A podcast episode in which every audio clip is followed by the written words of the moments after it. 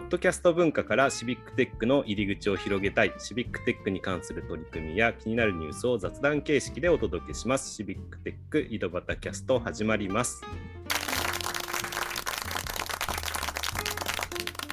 はい、今日も岐阜の石井と埼玉の太田と川崎の又がお届けします。はい、ということで、えー今日もですね、えー、肝付きの、えー、飲み会の帰り道から参加してもらってる中久保さんにご参加いただいてます。中久保さん、よろしくお願いします。はい、イエーイですねそんなノリでいきたいと思いますけど、はい、まあ、前にかいはね、えーっとまあ、僕らから中久保さんの人となりをちょっと、ね、掘り下げるような質問をしたんですけど、ちょっと今回は中久保さんがなんか聞いてみたいことってないですかっていうことでちょっと振っていきたいと思います。何かありますか？はい、あのデジタルデジタルみたいな今話ありますけど、皆さん、はいはい、あの皆さんのその近くにいらっしゃる家族とか、うんうんうん、あの兄弟とか、うん、親戚、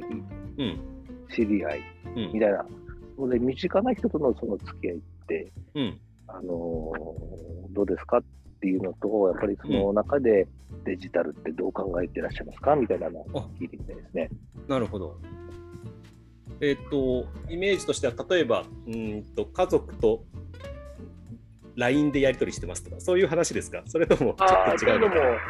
や、それでもあるだけにありますし、うん、やっぱりなんか、はい、あのー、デジタルって何かしらインフラだと思っているので支えてると思っているんです、はいはいはいはい、あ、そっか、うん、えーと、私の話から先にしますと、僕はあの職業で アイティー をやってるんで、まあ、なんか染みついてる感じはあるんですけど、妻は逆にデジタルとはちょっと遠くって、最近 iPhone を使いこなすようになったかなっていう感じです。うんうん、家族としては。うん、おまたさんとこなんかありどうですか？えーっとね、あ、そうだ、うちはですね、あの う, ちあのうちの奥さんの実家があの宮城県で、あの、えーうんうん、あの震災の時被災をしてるんですね。はいはい。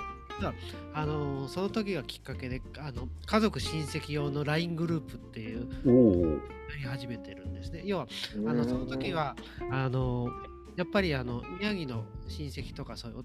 の家族とあのやっぱ電話とかで全然連絡が取れなくて、実は唯一、うんうんうん、唯一連絡が取れたのがね、ツイッターのあの ディーエム がなんつうの、えーと、おいっ子、あ、めいっ子だ、めいっ子と、D、あの ディーエム がやっとつながったのが唯一の連絡手段だったんですよ。でなので、えっと、一つはだからあのそういう メ, メールも電話ともう一つの手段としてそういったものを日頃からやろうっていうところで、うん、そういうグループを家族とあとは、えー、と向こうの宮城の、えー、とお父さんお母さんとかあとそういう義理のあの姉の家族とそういうグループを作って、実は日頃から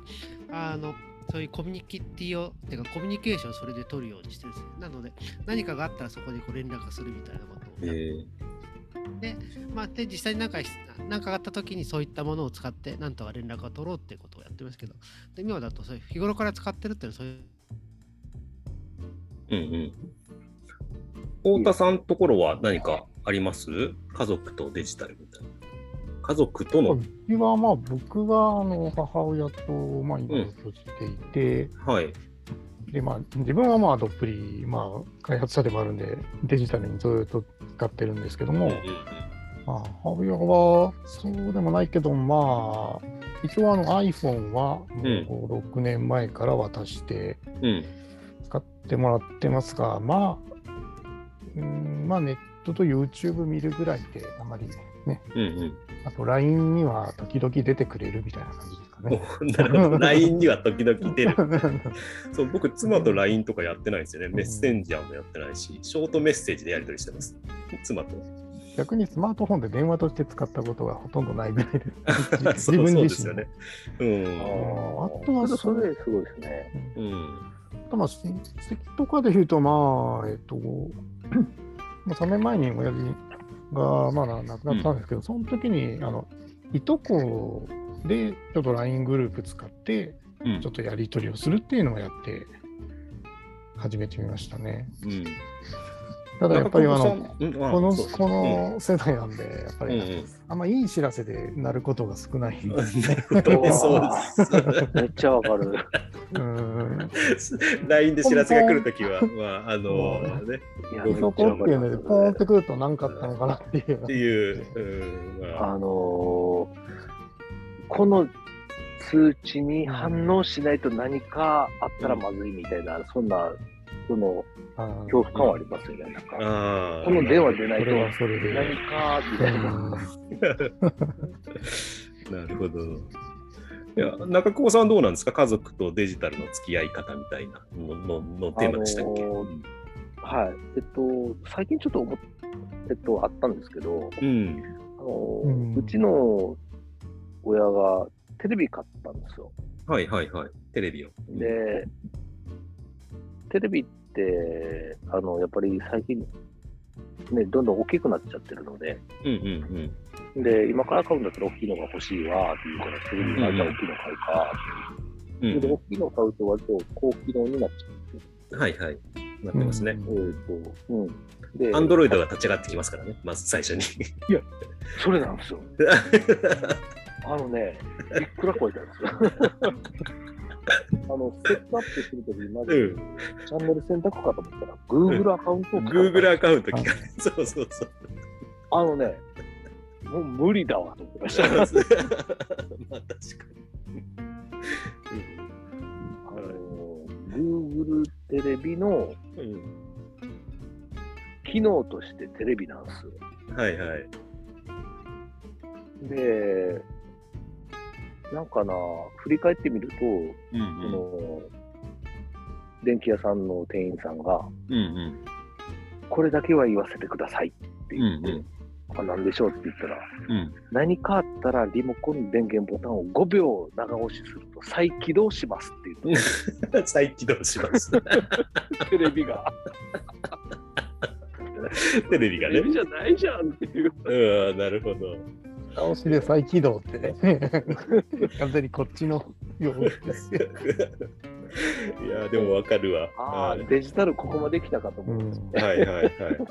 でもうなんていうんですよ、安いんですよね。安いっていうか そ, そういうプラットフォーム使ってるから安いんですよね。安くできてる。だけどね、だけど言うてもあのあ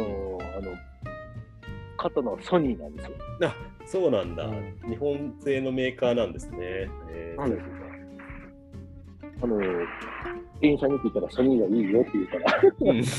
そうね。だけど、うん、そうね。再起動があります、ね。再起動がね。まあね、なんか意味わかんないまま使いますよね、多分ね。しょうがないから。あのね、家族とデジタルって話だったんですけど、うんうん、やっぱね、その分かってる人が教えるっていう役割を担うっていう家族の立場も大事だと思うんですけど、うんうんうん、なんかね、その辺をうまくやりたいなっていう。あ、なるほど、うん、ね、みんなみんなうまくやろうよなんかみたいな、うん、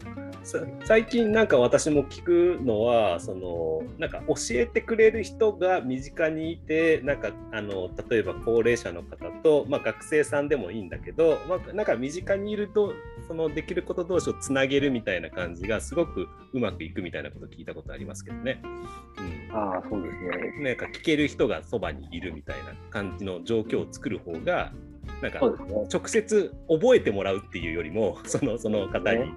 うん、覚えてもらうっていうよりも、その人がだなんか聞ける人が そ, そばにいるっていうようなコミュニケーションの方がなんか進むみたいな。そうですね、うん、やっぱ、えーとまあ、実際のところ言うとやっぱそこにちゃんとコーディネーターがいないとうまくいかないんですけど、うんうん、はいはい、あのー、やっぱりそういうのは馴染みはいいと思うんですね、うんうん、なのでね、ちょっとテレビ、デジタル、家族とデジタルみたいな話が、まあ、テレビがもうそもそも Android だよねみたいな話になっちゃいましたけど、ちょっとね、収録時間もいつの間にかね終わってしまったということであのそんな話がちょっと終わってしまいましたけども、はい、いやいや、あの中久保さんまたね、肝付きに僕や大本さんや太田さんとね押しかけたいと思いますので、その時はまたよろしくお願いします。はい、はいはい、あれ、えっと、すいません。